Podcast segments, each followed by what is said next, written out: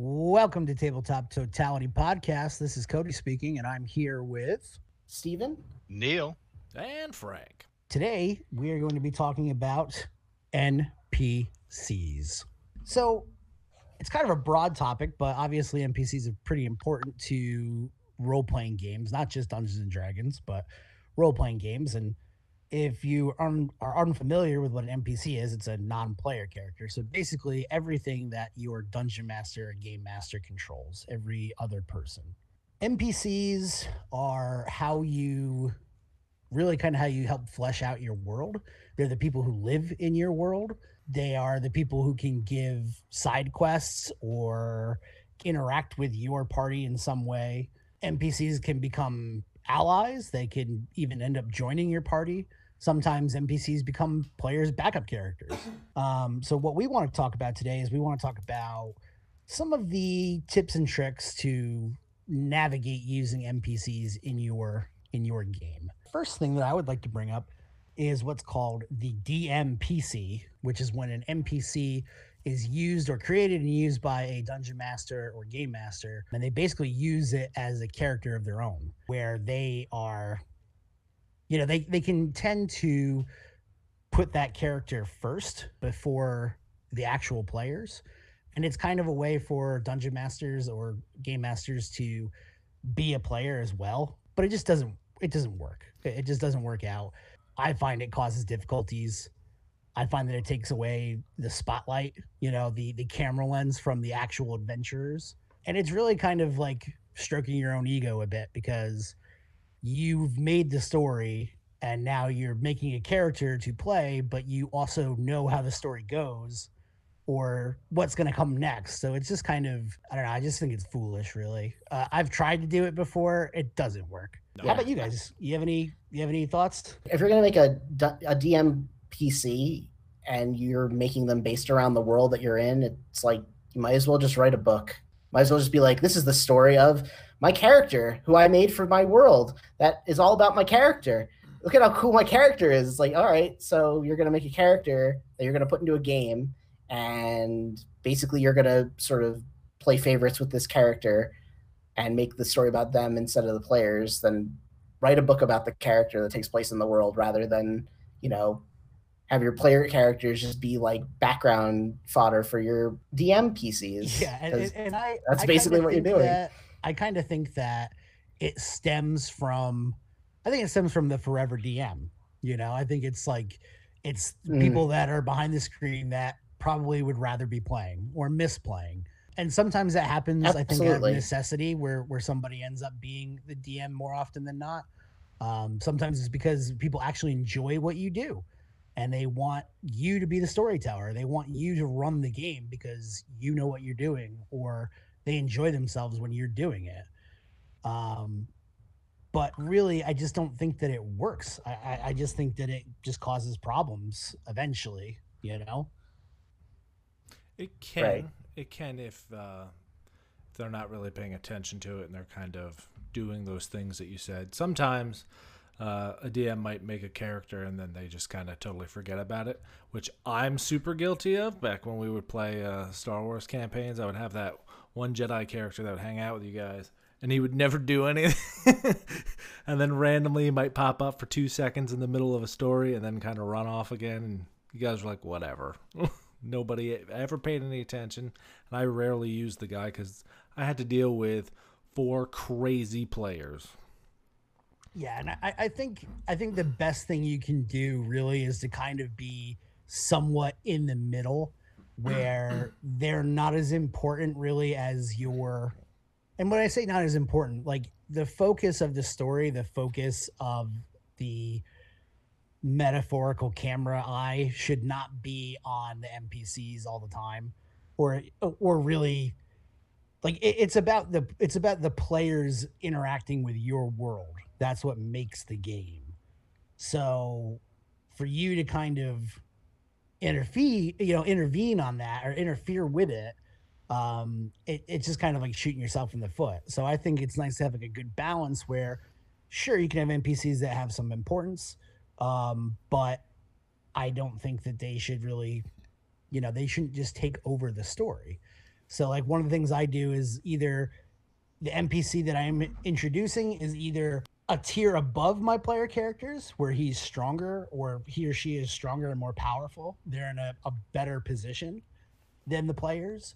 Um, like an arch wizard, you know, would be like a perfect, you know, like a 20th level wizard uh, meeting a level 10 party.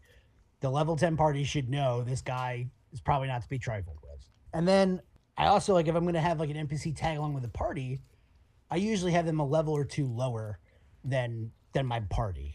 Minimum, Um, minimum, absolutely. to keep it so that they're not you know if you if you go and you plan like this cool monster encounter and then you end up getting like the killing blow with your npc because you made like a crazy strong npc that you just threw into the encounter or you threw in with the party you know like i said before it's kind of like shooting yourself in the foot you know Yeah, nobody wants Yeah. that.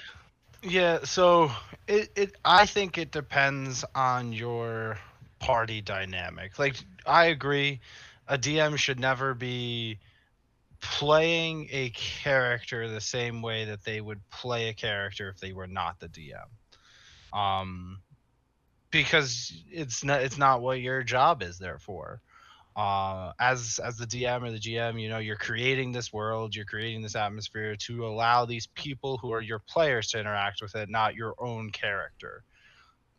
Does that do I think that takes away like if it was I mean when I first started playing uh D&D or a lot of these things, it was me and one other person. So what we would also do is we would both make characters, but we would take different turns DMing. And I mean, I know we've done that as a group. It depends on what type of camp. Like, if you're just doing a sandbox, it's really easy because there's no art, overarching story. You know, one night or one week, it's you know this person's idea of the story, but their character kind of takes a a back seat. Like they're still in it, they're still fighting, but they're maybe not making decisions for the group, right? And I think that's where that breakdown comes as the DM. You can't you can't try and make decisions with your character to make the to to allow the party to have an easier time. You know what I mean? You got to still allow them to troubleshoot, if you, you will. shouldn't you shouldn't solve the problems yeah or you shouldn't you know like the story your story in your world there's probably some sort of conflict it doesn't have to be violent but there there's probably Yeah. There's something that needs to be addressed and for you to make a non-player character that solves that or resolves that problem is really kind of taking away that ability from your players and it's not allowing them to really experience or affect your story yeah. yeah, Um, exactly. now, when we were talking about when we were talking about um, switching up DMs or playing with limited amount of people, I've done the same thing. I remember when I tried to get some of my cousins to play, I used to make a character to kind of help guide them a little bit um, because they were new, you know. And I feel like I feel like that's a Mhm. very big difference between doing that and trying to sneak in a character so that you can play and DM at the same time. Oh yeah. You know, I, I think they're, they're worlds apart. Um, They are. now, switching DMs, that's something that can work, but it can also, you know, cause pitfalls. I think we can cover that in another episode, really. Um, but the one time that it really did work pretty well for us is we basically said that there's a timeline, there's a hundred days, and at the end of the hundred days, a Tarrasque is going to show up and it's going to try to destroy the world or destroy our world. And we took turns. We were three DMs, and we would just, you know, like every other day, you would switch, and you were kind of free to do what you wanted to do, just so long as that you paid attention to that timeline and to that ultimate goal, that ultimate end goal. So it was kind of sandboxy because it was like, this is an inevitable event that's going to happen. We Mhm. can just kind of fill in the blanks in between. Yeah, it just I just think like that's one of those things that with an NPC, like yeah, you don't want to get caught up making this character that ends up being a playable character just for the DM to get out of always maybe being the DM or maybe it's the person who really doesn't like to care to be the DM, but they got the short straw. So they were like, "Oh, I'm gonna make this campaign, but hey, here's this NPC that this is that is of this character that I was always talking about and wanting to play, and now I'm forcing you guys Yeah. to play with him. Forcing you guys Yeah, into the sidekicks on my character's amazing adventure. Yeah, and it's just I don't know, it's just kind of silly because I mean, really, when you think about it, when you are the game master or the dungeon master, you get to play literally everybody else. Anything Yeah. and everything. Everything. Like your players be like, oh, I'm gonna be like a gnome fighter or whatever. I'm, I'm gonna be, you know, Sporks McKenzie, Goblin Samurai. Chef. yeah, chef, Samurai chef. Goblin Samurai chef. Correction. Um, give the man his respect. I understand. Come on. but you don't like your players aren't going to get to play a dragon. Your Yeah, players aren't going yeah. to get to, you know, play as Asmodeus or whatever. Like you get to do that. Mhm. So I feel like that's like that's the trade off. You know, you're making the world and you get to play all the extras. You know, you just Yeah. can't be the star. Yeah. Like here's all your players running around and they're the main star, but without that world, without that story built, like what are you know, what are they? Like Yeah, it's I mean, if- nothing. And I mean, if you create a good enough world, then the world could be the star. You know, That could- Exactly. It could shine just as brightly as the player characters. yeah. But yeah, the whole. The, Oh, go ahead, Steve. I'm sorry. I was I was gonna say, but like the whole the whole idea is that the players should be sort of the strongest characters in the game because the focus is on them. They're the ones that are trying to overcome your challenges. And that's not to say that you can't throw like really strong stuff at them to, you know, make have like a bigger challenge for them. But like to that extent, there shouldn't really be any characters that are really more powerful than them that are really acting on anything in the world. So that should sort of be your focus when you're coming up with DMs or uh, with uh, uh, with NPCs is um, coming up with characters that can be strong but aren't as powerful as your or as versatile as your players. I disagree. player should. I disagree entirely. Yeah, you I mean, have you- to let them know that they, for the story, they are the strongest part, one hundred percent. But Yeah. the characters themselves, it's all just you know numbers on a piece of paper. So Well, I don't even. Yeah. Yeah. I don't. I don't even like to think of it so much as as like strength. Is like I keep saying it's it's focus. You know. Like, Yes.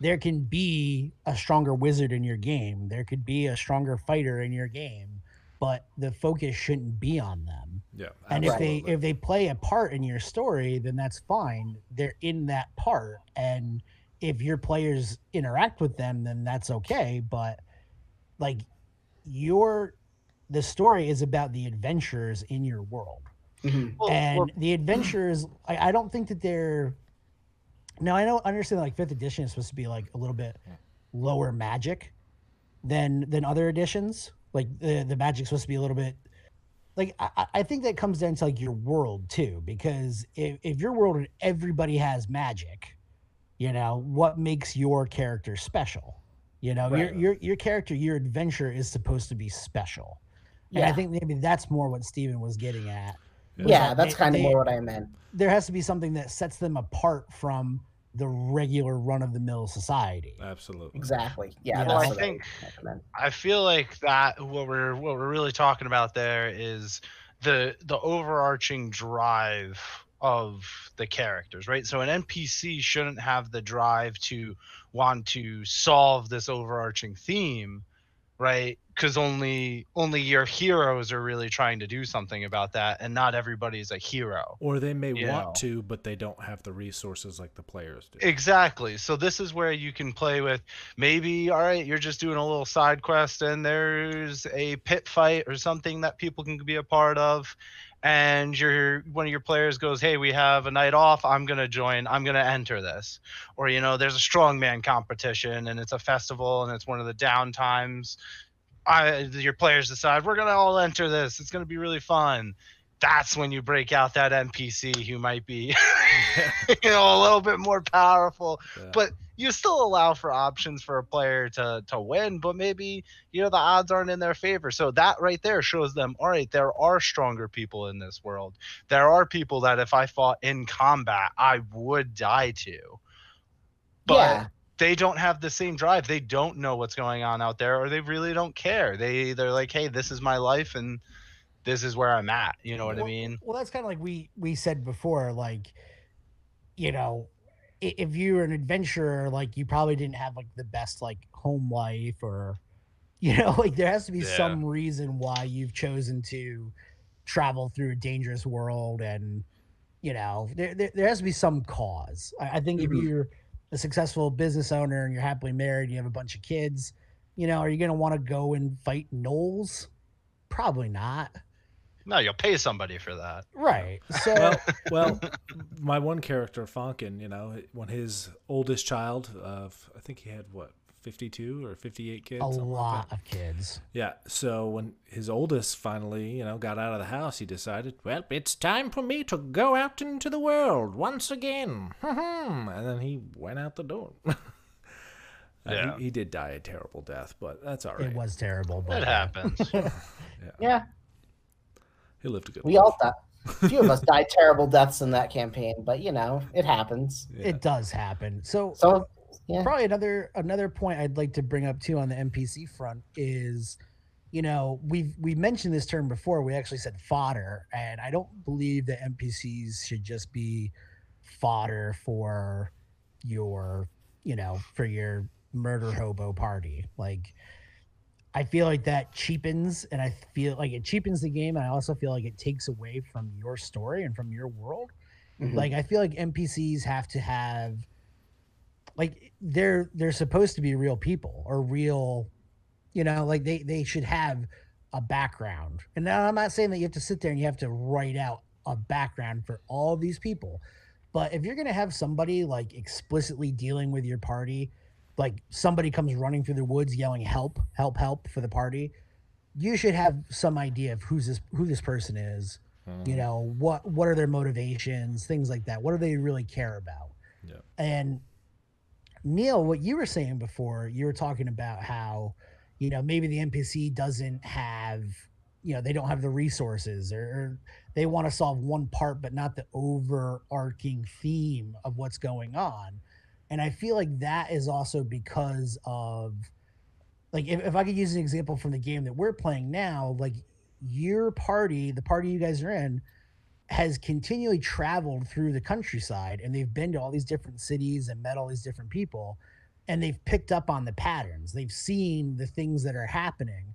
Whereas you know mungo johnson from two forks uh, the little little farming village you know he he doesn't know anything outside of of his his farm you know Yeah. and Yeah. so they could still have a role to play they could still be very much a part of your story but they don't necessarily see the whole picture you know they're a puzzle piece but they don't see the whole picture Mhm. Yeah. and That's i a- feel like that's that's a good way to think about it. I feel like that's important is make your NPCs have value, you know, make them have an existence and and give them some sort of you know, make them I I, I feel like the more in depth the more real you make them, the more amazing your world becomes, you know? Oh yeah. Yeah.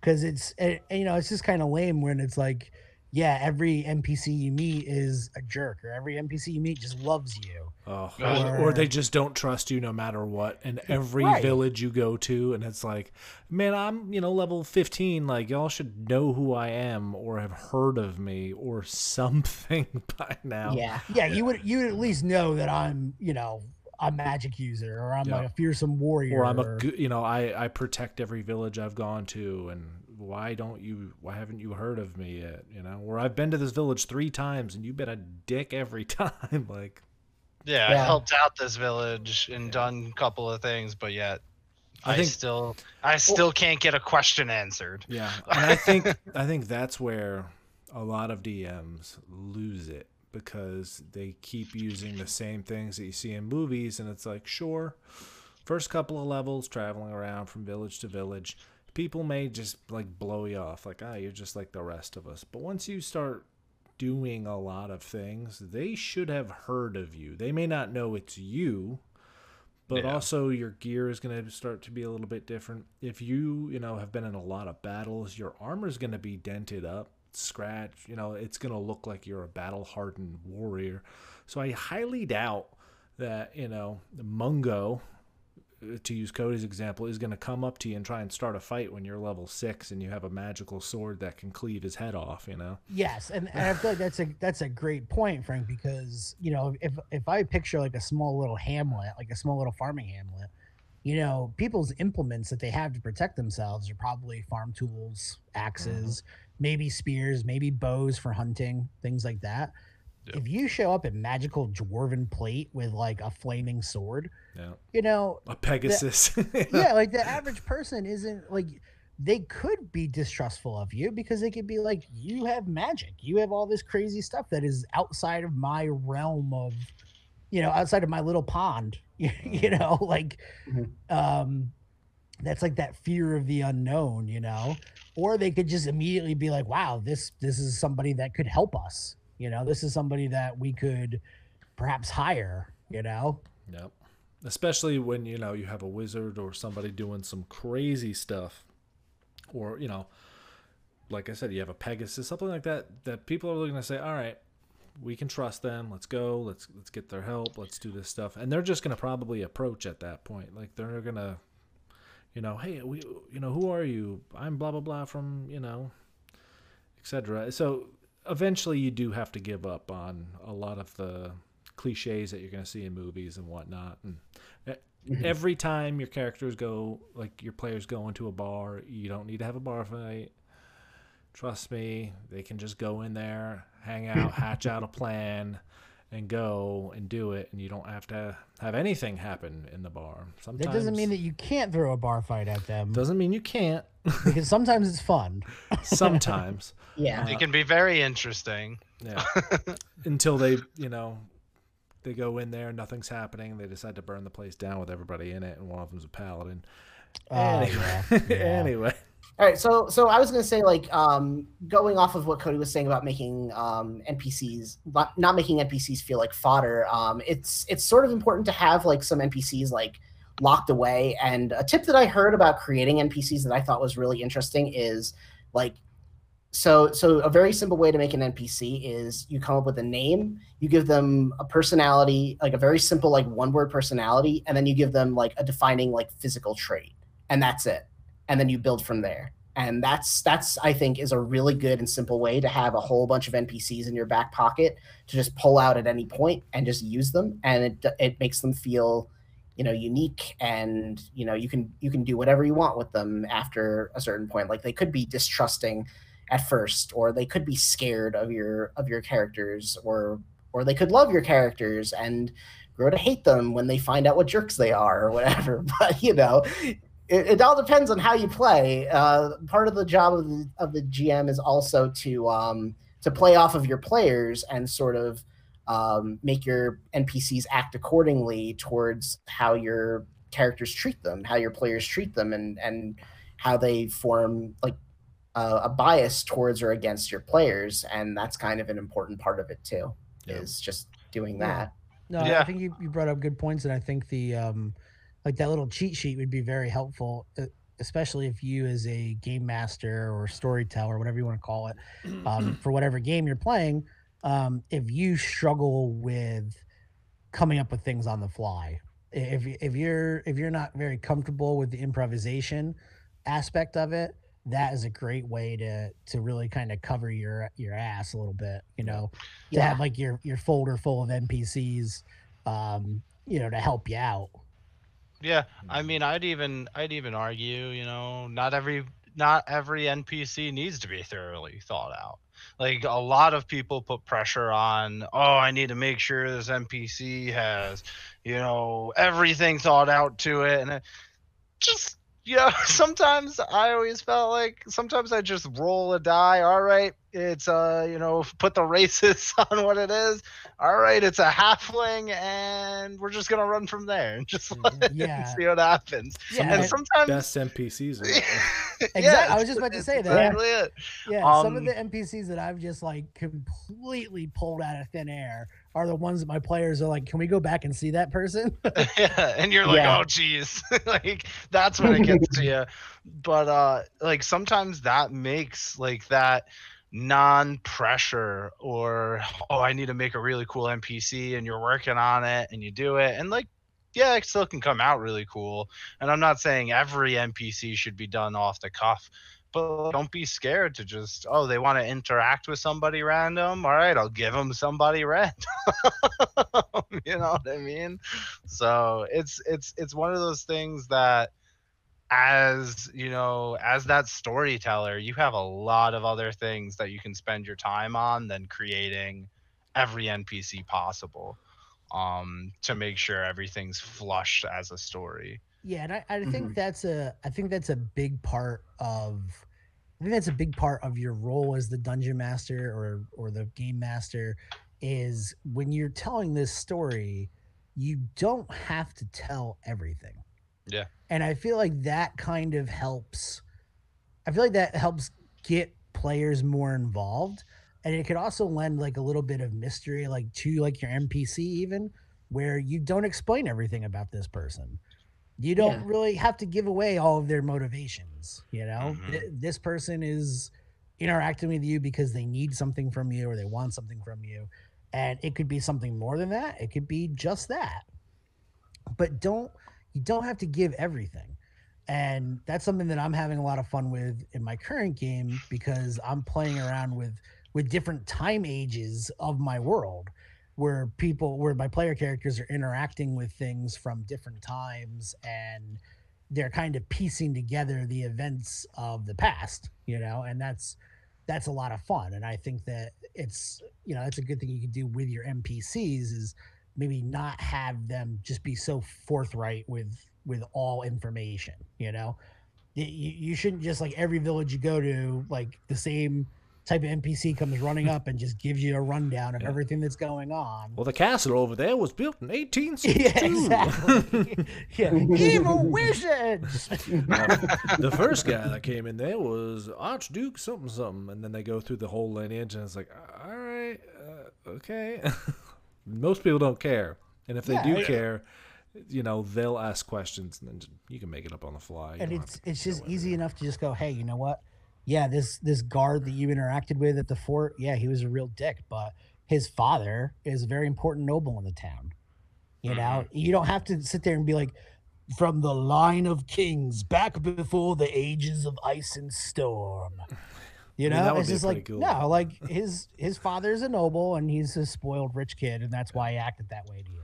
Yeah, yeah You know, But but also, if you're gonna do stuff like that, make sure you put identifying features that will show the players that. Like if it's just some random, you know, guard standing there, it's it's not really. It's gonna be like, all right, well these guards are dicks. If it's a guard with you know a few rings on his hand and maybe a necklace and Well dressed. you know, very well dressed Yeah, underneath. ornate sword or something in his scabbard. And then it's like, okay, well, is he a captain? Well, he's definitely not a captain yet, but he's, you know, it looks like he's being groomed or he's very well put together. That they'll Yeah, start to just a- piece it together on their own, and you don't need to explain anything.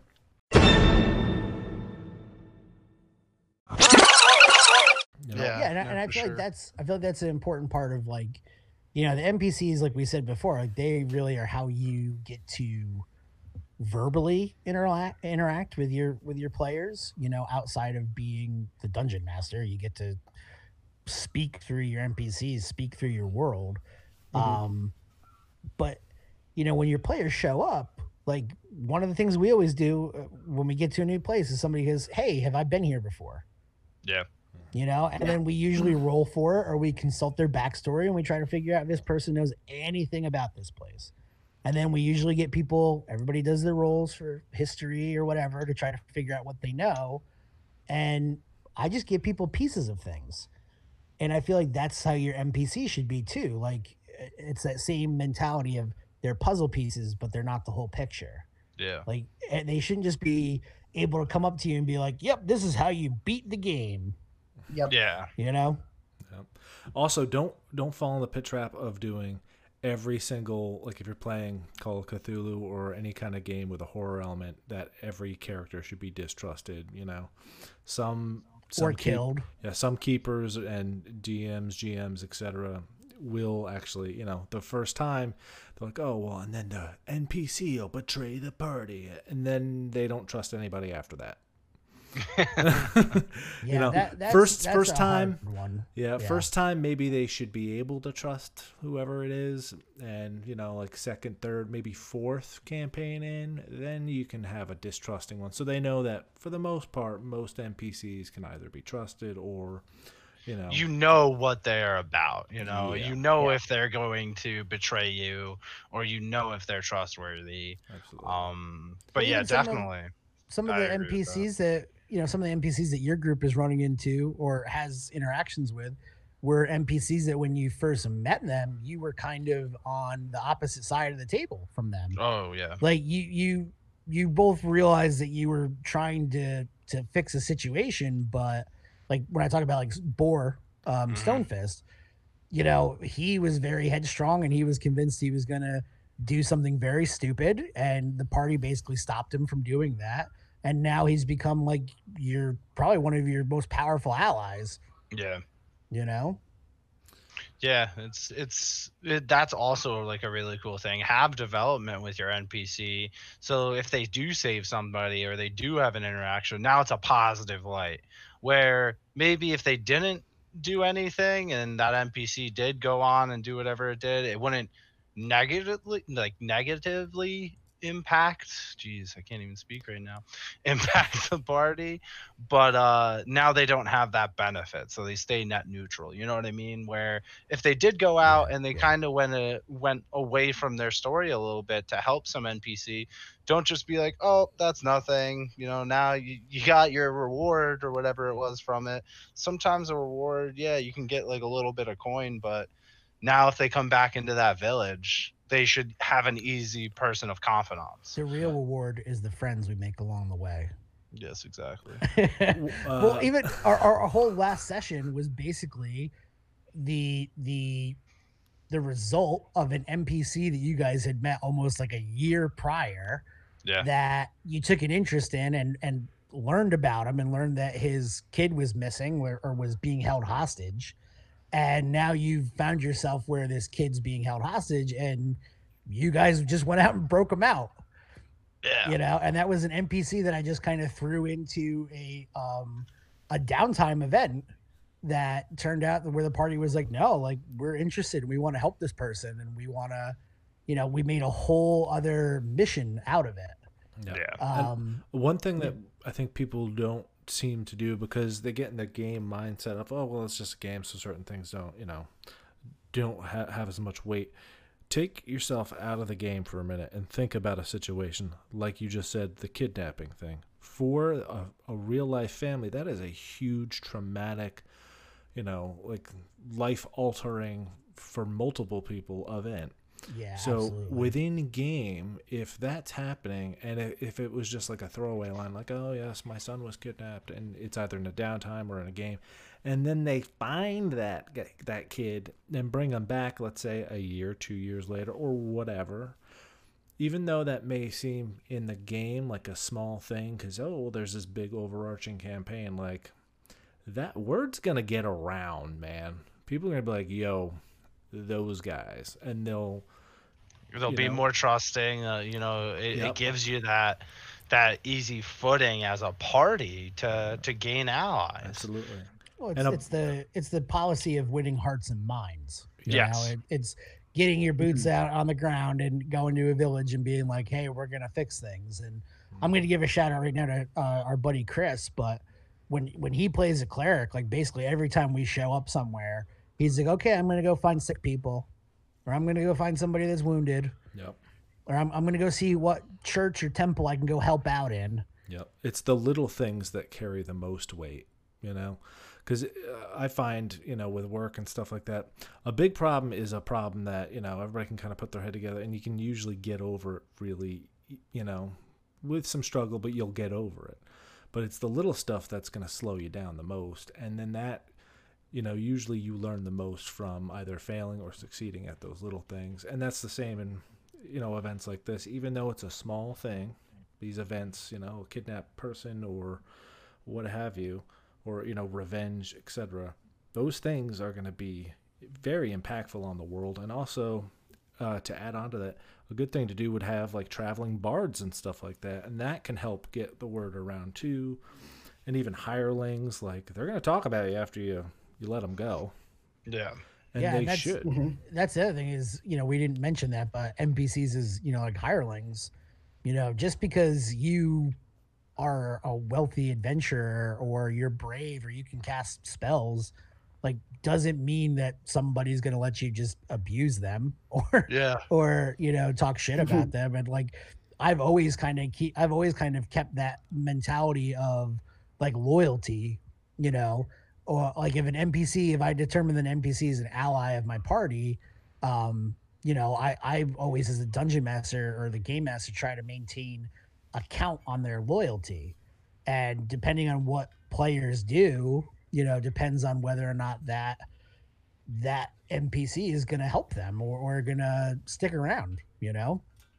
And I, I feel like that's a good uh, that's a good system because it makes them more you know i feel like it makes them more real you know? Yeah, uh, and that's absolutely. that's a point that Frank had just made about you know like we said like um you know with the the missing kid like yeah that's a that's a huge life altering traumatic event. And like on the bigger scale if you're talking about like the end of the world or you got some crazy scenario like Tiamat's gonna come back or something like Yeah I get it that the players are probably more concerned with that but when they show up to you know that little tiny town and they meet that family like you know that's that's that family's world you know?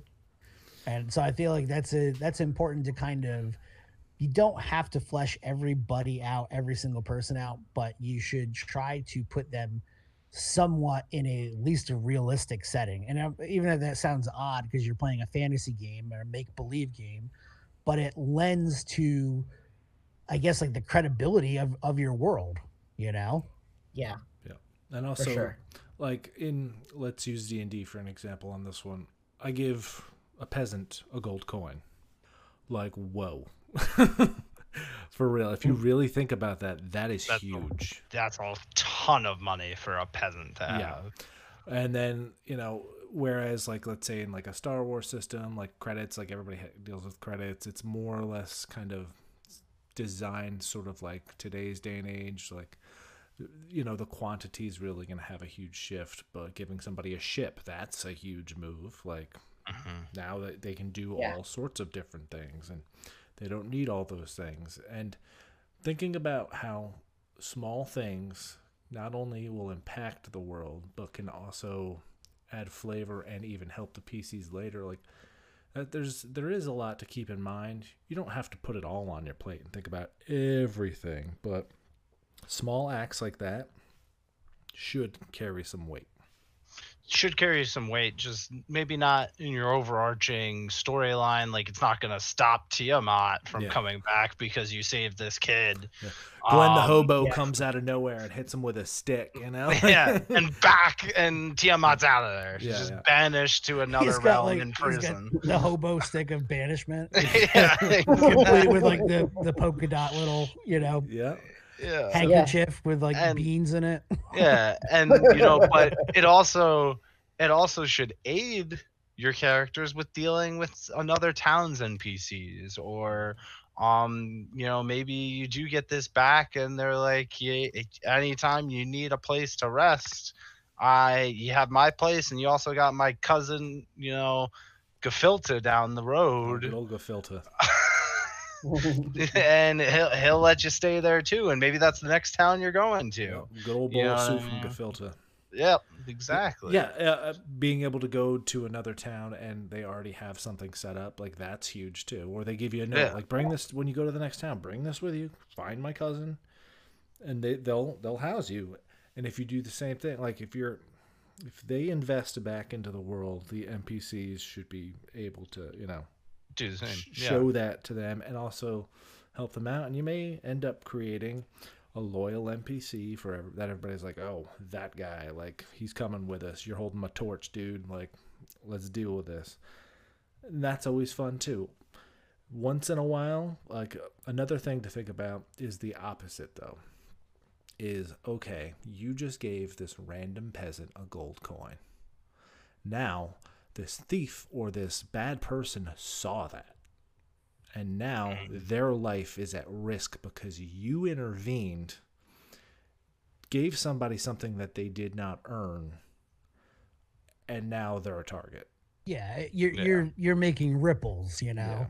Uh, basically every, you know, that that's kind of why I think that's kind of how I I tend to DM a little bit is I set the scenario uh, and depending on, you know, everything that happens, every interaction causes something, you know? Yeah. and i feel like that's just like i said like just trying to make it a little bit more realistic. Like even even though it is a fantasy game or there they are fantasy games and you're role playing it helps to to flesh that out a little bit more. Um even to the point where like you guys were saying about having like npcs that have like distinguishing um markers about them. Maybe they have a scar or a tattoo. You know one of the in- interactions that neil you had with your character um, a few weeks ago you knew kind of how to disarm a situation. There was Oh, a yeah.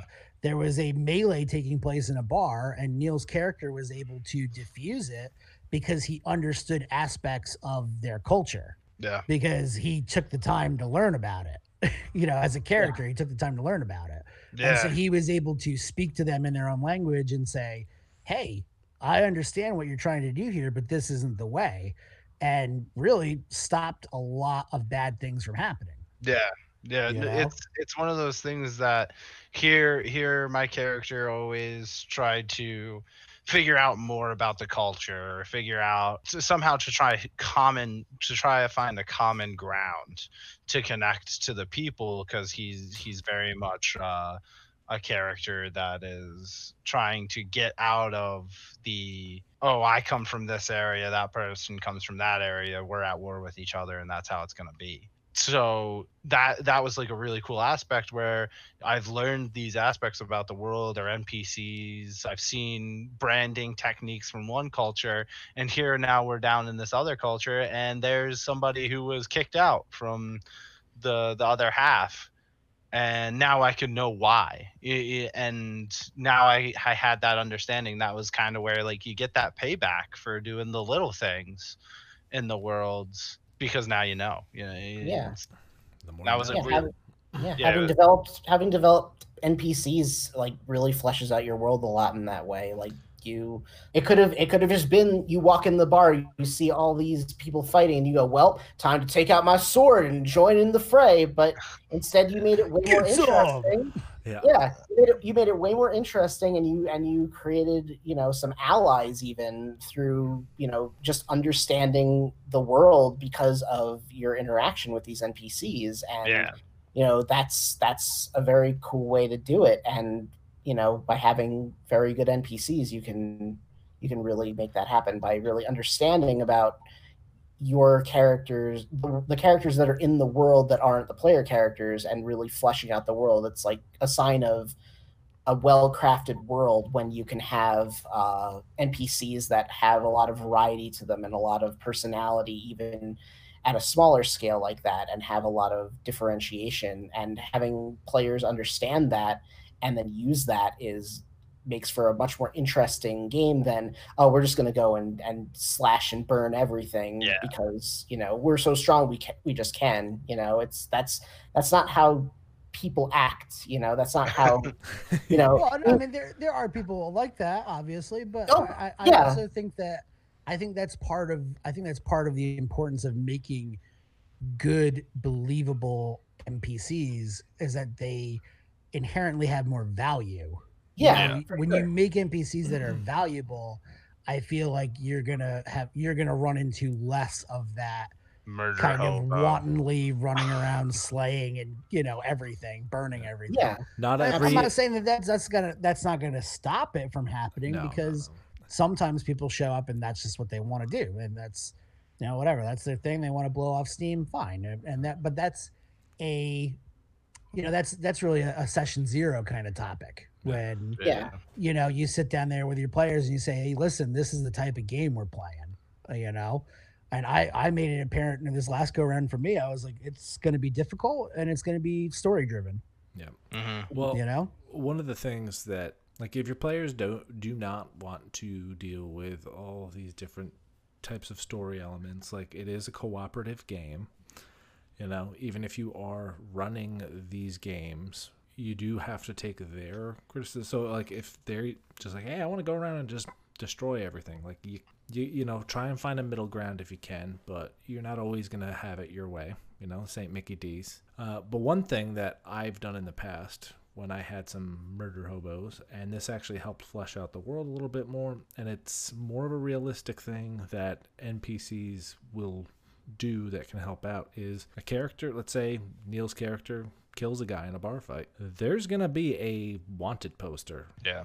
And Mhm. people are going to come after you Yeah. you know and that should not be you know denied like too often in these games like people forget that there are consequences for the player's actions even though it's just an npc Right. Yeah. That's- Yes. Yeah. And I and I feel like that that is a you know that's a furtherance of our whole argument that we're saying is like you don't have to get down to the nitty gritty of every detail, but making these things, making these NPCs a little bit more believable, a little bit more valuable, you know, so that when you get that that player that wants to, hey, I want to go run through the countryside and just burn every village I come across. Okay, well, you can attempt to, yeah you know, but Yeah. here's the things that are going to happen afterwards. Yep. the Yeah. lords Yeah. of the land are not going to let you just do that Right. so when they call coming- their banners and they come ride you down with 500 knights, you know, Yeah. that's, that's what you get. And and alternatively, if you do have a player that's just like, I'm gonna go kill everyone I come across, you can have sort of the opposite happen where like they're they go into a town, they're like, Yeah, I'm gonna find like the first person that I find, I'm gonna I'm just gonna do terrible things to them. Okay, well, the village heard that you were coming, so they all abandoned it. So there's no one here for you to fight. There's no one here for you to kill. You got And a then- bad reputation, dude. yeah, exactly. And even and, and it's like and even if you're like, well, I'm gonna go kill all these orcs, these orcs or whatever, and you kill a whole band of orcs, well now the orcs are gonna be like, the orc killer is coming. We need like we can handle everything else, but we can't handle the orc killer. We gotta get out of here. So the so now you're not you're not letting the players do like get away with all this wanton murder that they want to get away with because that's not what you that's it's, it's kind of railroading it's kind of preventing your players from playing the way that they want but it's like if that's if all they want to do is just run around and destroy your world and kill everything and, and not play the story then like punish them a little by preventing them from just you know being able to do it. Yeah exactly Or even getting supplies, because eventually that person is going to Yeah. need supplies, but they murdered 12 villages and now they're at the 13th and they're like, ah, I'm not going to murder this one. I'm just going to buy supplies. And they're going to either, you know, hike Call up the their guard. prices or they're going to be like, ah, we know what you did, you know, those last 12 villages. You should just leave Yeah. or you're going to get arrested. Yeah. Or to bounce off of what Steve said before, uh, they could just pull a Russia. Like as Yeah, you burn. guys Yeah. keep coming in, they burn burn everything down that they can't carry, and then you're gonna start running out of supplies. And meanwhile, every you know all these bands are getting together and attacking you, so you're running out. They're, the players are running out of resources. They're getting their butts whooped, and sooner or later. They're gonna get taken, like they're gonna lose, and it Yeah. will happen thinking to real world things is definitely a, a beneficial thing, especially with your NPCs. You know, you don't need to have everything super realistic. Like, you don't have to have a physics engine running while you're doing this, but which that is i mean if you if you do that's impressive like well, yes, but you also kind of break the whole point of the game to begin with. It is a game to all, all these games are there to be played, have fun, do your thing. You like I said though, you do need to sit down with the players. You know, we've said this a couple times. You sit down with everybody, figure out what's going to happen. If they want to run a murder hobo campaign, then you know you do have to kind of give it to them. yeah you I can't mean, play by yourself. Then you're just can- writing a book. Well, and, and I feel like I feel like that's the you know that's kind of the agreement between the player and the storyteller is like, you know, you both are agreeing to play a cooperative game at some point, but you should never let somebody, you know, you should never let like if there's like one player that wants to run around the countryside and just be a menace oh, take him out. and it, and like it's ruining the fun of the rest of the group like you know they they have to cooperate a little bit too Mhm. you know Yeah.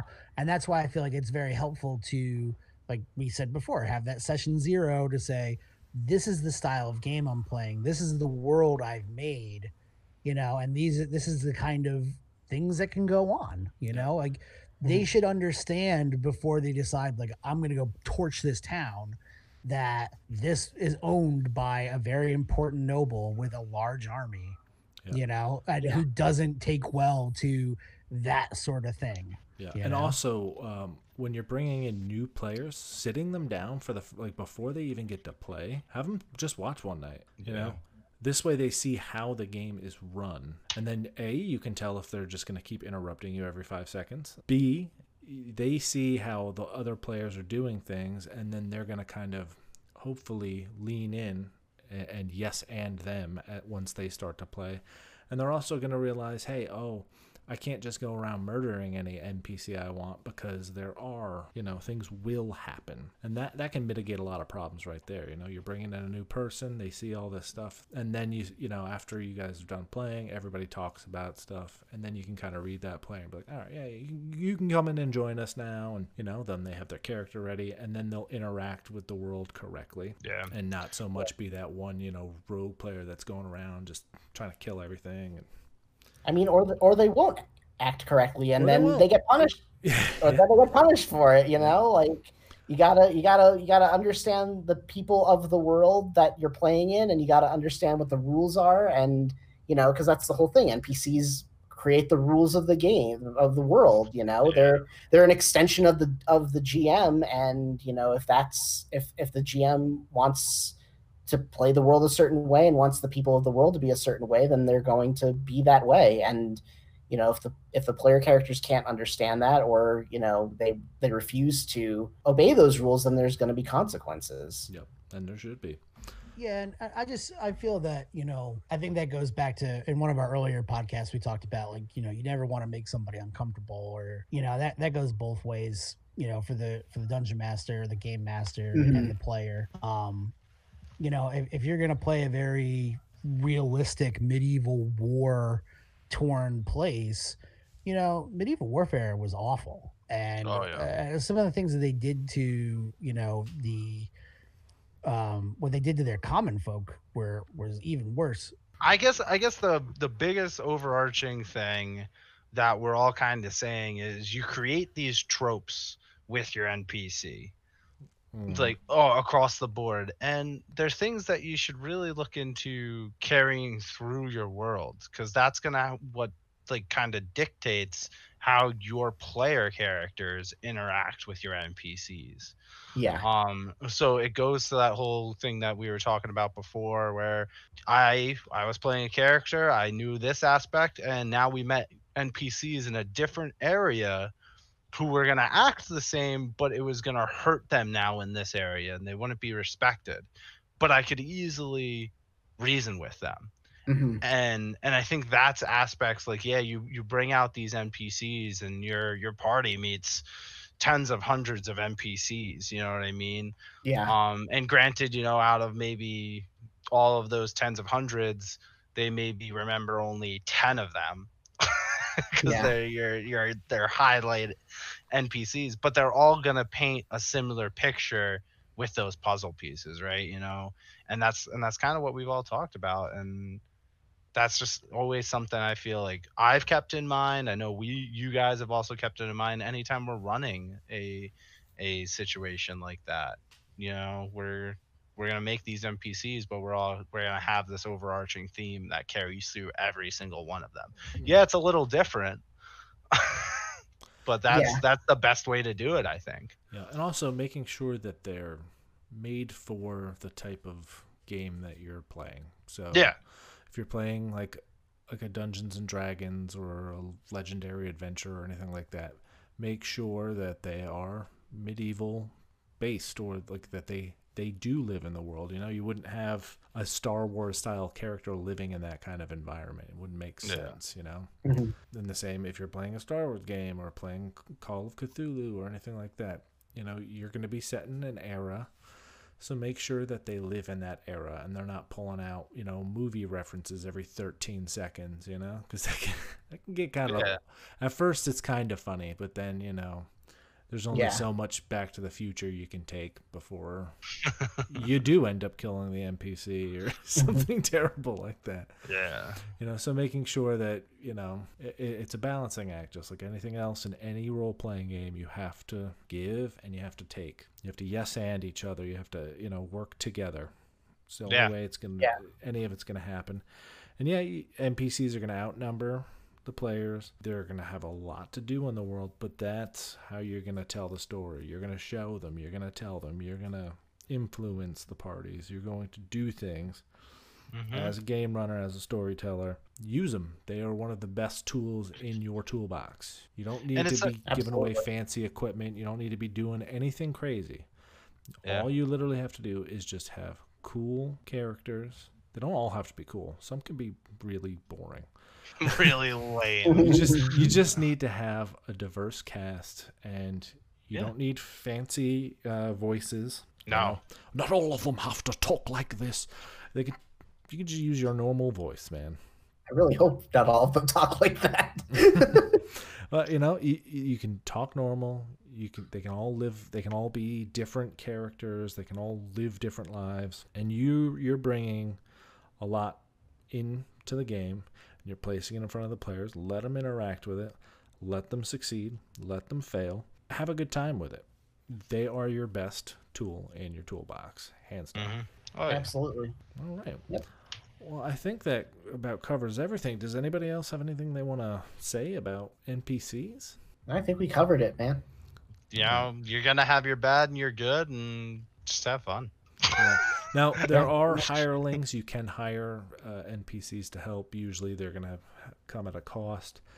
Uh, if you're gonna have hirelings or something like that, the party should be giving them a cut of whatever they're going Yeah. after. They they're gonna ask questions. I'm not down for uh, you know some people want to get super realistic, super nitty gritty. Sure, cool, go for it.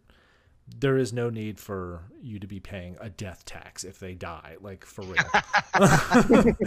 Hey, it depends what it depends what world you got set up, man. Well, here's the thing: if you're gonna do that, it it should all happen before you hire them. yeah, So they give it to their family. All right, anything happens, like that's a retainer right there. You yeah, know, Daddy doesn't come back, or mommy doesn't come back, or whatever. Or There your you child go. doesn't come back. Your, yeah, or your kid doesn't come back. At least it's covered, you know, in some way. You don't need to be doing any of that crazy stuff. If you, you give them a cut, like, all right, 10% of any major treasure we find, that's yours, or something. They're, Well, and that's they're a part of the group at that point. and that's where that loyalty count that Cody was talking about. He does a really good job with that. Um, he's done it with several of our NPCs. You know, like who are traveling with the party. You know, uh, to a point, they're only gonna take so much shit, and then if they're getting questioned or somebody gives them better money to do something, yeah, they're gonna go for that Yeah. because they're like, "What am I really getting being with these people? They treat me like trash and just make me shovel manure all day." Absolutely. Yeah.